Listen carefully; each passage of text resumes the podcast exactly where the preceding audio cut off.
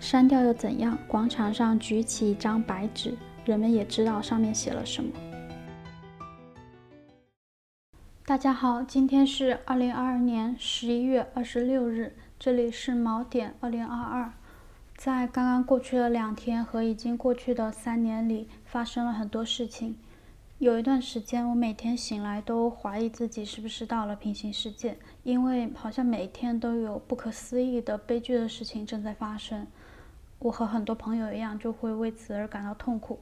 生活里当然有其他的事情可以让我们感到开心，比如说现在正在举行的世界杯，比如说路上偶遇的猫。但是我们其实不能假装什么事情都没有发生过。我仍然希望我的感知和其他人是相连的。我想记住我认识的朋友和我不认识的人们，我们在过一种怎样子的生活。个人可能很难去阻止宏大的叙事对于事件的删除和改写，但我希望我可以记录下来此刻我所感知到的真实。我希望我可以在我的生活里做出标记。就因为这样，所以我开始做这个播客时间项目《锚点二零二二》。在这里，我会记录下过往几天内我认为发生过的重要的事情，以及作为普通人的。我不认识的人们，我的朋友们和我，我们是怎么生活的？我们先来讲十一月二十四日，在十一月二十四日的晚上，新疆乌鲁木齐吉祥苑小区里的一栋住宅发生了火灾。据官方报道，导致了至少十个人的死亡，九个人的受伤。在死亡的人之中，包括四名儿童。我有看到。网络的截图称死亡人数不仅于此，但是我们也很难去求证了，因为官方通稿说吉祥苑小区是新冠肺炎疫情的低风险区，居民可以下楼活动。那有一篇文章题目是“路是通的，他们不跑”，这篇文章就指出来吉祥苑小区其实是高风险区，而且即便是低风险区，在新疆也没有办法轻易的下楼。也有很多其他的信息显示，新疆在已经封控了至少一百天。在乌鲁木齐的官方的火灾事故发布会上，就对于这些网络信息进行了打引号的辟谣。官方称，居民可以下楼活动，而且在这场发布会上。有，他们也认为火灾事故发生的原因是居民自防自救的能力弱，这也让很多人非常的愤怒。这些居民是因为什么，他们才不能离开他们的家？这些小孩的父母又是因为什么滞留在外地，没有办法回去？死亡的、受伤的人，他们是谁？他们的名字是什么？他们的年龄多大？他们的父母、他们的家庭、他们的喜好、他们的身份是什么？我们没有办法知道，我们也没有办法再从官方的新闻发布会上得到更多的消息。至于乌鲁木齐什么时候解封，目前的病例是多少，为什么会发生这样子的事故，这些信息好像也很难得到解释。就所有的这一切都是不透明的、不公开的，这也是人们愤怒的原因之一。十一月二十五号晚上的八点左右，乌鲁木齐多个小区的民众聚集，要求解封的视频就在社交媒体上广泛的流传。不管是在微信、在微博，或者是在其他的平台，我们都看到了非常多的转发。有一则网络截图就显示，Twitter 账号上也在实时的发布相关的视频。有一个 Twitter 账号。叫做李老师，不是李老师，一直到现在就有在发布乌鲁木齐以及北京、湖南各个城市、各个地区的大家要求不要做核酸、不要继续管控的信息。在国内的社交平台上，当然也有很多朋友在转发，但是这些转发往往在很短的时间内就看不到了。哪怕是在推特上，在昨天晚上的时候再去搜索乌鲁木齐，也会发现有很多机器人的账号在刷色情的信息。哦，所以我们所看到的，我们所希望看到的这些是真实的视频或者信息，在国内的平台上，首先是很容易会被删除；在国外的平台上，首先，呃，另外是很容易被会被淹没掉。但是在这样子的情况下，我有留意到的几条消息，跟大家分享一下。一则消息是，呃，我有看到一则文档，这则文档的题目叫做。北京体育大学全体学生防疫转运诉求，但是这则文档在今天上午十点左右就没有办法再看了。呃，这则文档里面让我印象还比较深的是，嗯，同学们就在这篇文档的下面留下了自己的电子签名。我其实也已经居家隔离七天了，在十一月二十号的时候，北京就出现了非常严重的雾霾，在。嗯，我连对面的楼可能都看不清楚。在那一天，我就觉得，哇，这个世界是不是要世界末日了呀？一切为什么如此的糟糕？我就没有办法，就是在感受到其他的人的存在。但是，像是呃，北京体育大学的学生转运诉求下面的大家的签名，以及我们昨天看到的一系列的视频、一系列的文章，都让我感受到，啊，是有活人存在的。我对这个世界的感知和其他人是一样的，我不是孤单的一个人，我就有了这样子的感受。那我留意到的另外一个消息是在今天，中央美院好像也有学生砸了核酸亭里的检测盒。在大家接力转发的视频里面也显示，在北京的很多小区，高碑店、天通苑、通州。都有很多，以及在湖南和在很多城市，都有很多人走出自己的小区，要求给出一个解释，要求解封。从朋友圈里面大家的发言也可以看到，有一些小区，呃，已经顺利解封了，但可能很多小区还没有办法得知确切的情况。在十一月二十五号的深夜，乌鲁木齐的人民市政府又召开了新闻发布会，回应火灾事故的情况，表示已经成立了调查组，会进一步调查。然后在今天的上午，也就是十一月二十六号的上午，在。乌鲁木齐的疫情防疫新闻发布会的时候，就有通报说，乌鲁木齐社会面基本清零，将分阶段有序恢复低风险区居民生活秩序。但是，有今天的新闻是，乌鲁木齐在今天早上的六点起新增高风险区二百七十三个，这又引来了一些疑惑。第一点是，调查组能否公布？火灾事件的确切的信息，还是会像之前事件一样只发一个通报结果。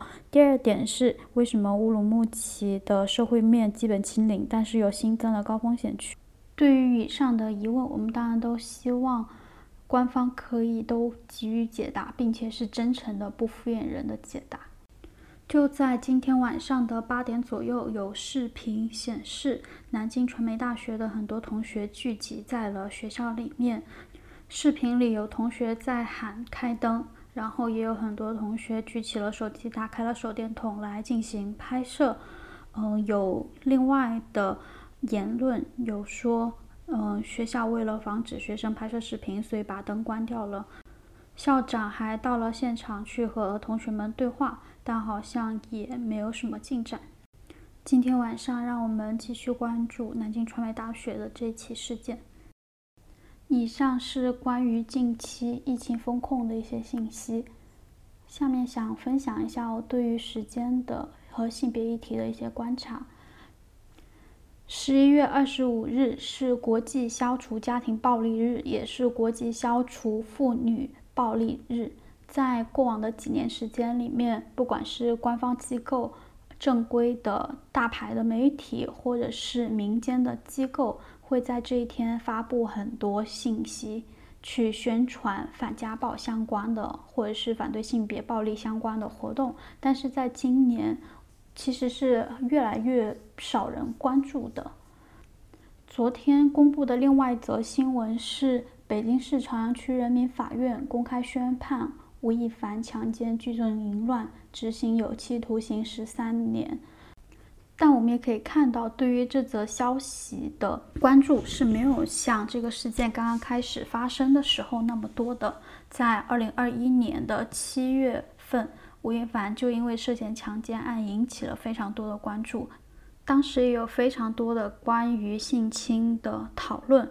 在七月三十一号，北京市朝阳区的警方就发布通告，吴亦凡因为涉嫌强奸罪被刑事拘留。可以说，从去年的七月底一直到今年的十一月，在这期间是很少有这起事件的相关信息有曝光的。哪怕是在昨天的官方通告里面，也只是说在二零二零年十一月至十。二月间，他在他的住所先后趁三名女性醉酒，强行与之发生性关系。对于这起事件的几点观察：第一点，这个事件我们已经没有办法再做出更多的拓展性的、有思辨性的讨论了。我们在转发这条信息的时候，顶多就是说，嗯，他罪有应得，或者是，哦，这确实是强奸罪。第二点是吴亦凡判刑的这则消息，在新闻的关注度上还没有汪小菲指控大 S 得到的关注更多。这个新闻引起的讨论是要更加的丰富的，例如汪小菲是不是爹权焦虑，一段亲密关系结束以后如何应对前任的缠绕等等。另外，从昨天的破圈转发里，我们也可以看出来，我们现在更关心在风控的人们的近况。我们可以继续观察女权、性别议题、性别事件是否仍然是大众关注的主要要素。我指的是，我们每个人都切身的感知到疫情风控的影响人数之多、范围之广，是更加紧迫的。女性、男性、小孩、成年人、老人，大家面临着同样的困境，所以好像就很难再把性别议题放到首要的去讨论的一个位置上去了。关于传播的平台，在现在，微博、微信，还有一些例如快手直播这样的平台。仍然是公众去传播信息的主要渠道，因为其他的平台或者是及时性不强，或者是审核非常严格。今天关于网信办的新规定，跟帖评论必须先审后发的文章又被再次转发。这条新规定实际上是在今年的十一月十六号发布的，它一共十六条，其中重点提到跟帖评论服务。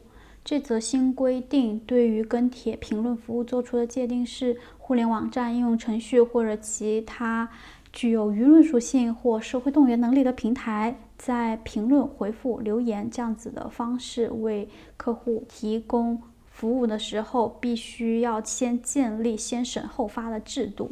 意思就是，我们以后可能在，比如说在微信或者是在微博发出的每一条评论。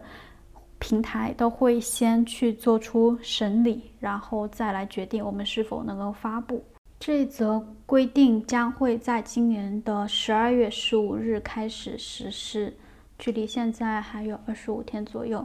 可以想见，这则规定正式实施以后，我们所面临的互联网审核会更加的严格。但是，我想我们还是会有方法的。在最后，想要分享在过去的一天里看到的触动我的话。第一句是：“如果这些都不是我，那么接下来就是我。”第二句是：“删掉又怎样？广场上举起一张白纸，人们也知道上面写了什么。”第三条是刚刚看到的，在西安的一所大学校园里，有人分别在几盏路灯下放了 A4 纸。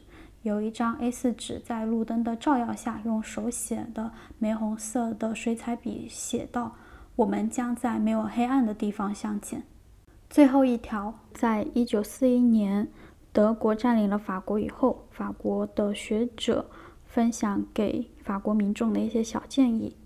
第一条建议：不唱赞歌，不参与他们的胜利叙事。第二，不使用他们发明的术语和表达方式。第三，关爱你身边的人；第四，不作恶；第五，按照他们的章程，尽量多的给他们增加阻力；第六，不参加他们的活动，不配合他们的组织，哪怕是看上去最无害的工作和职位，你也可以完全不要去做。以上就是今天想和大家分享的内容。在这个不可思议的世界里面，希望可以和大家陪伴一起走下去。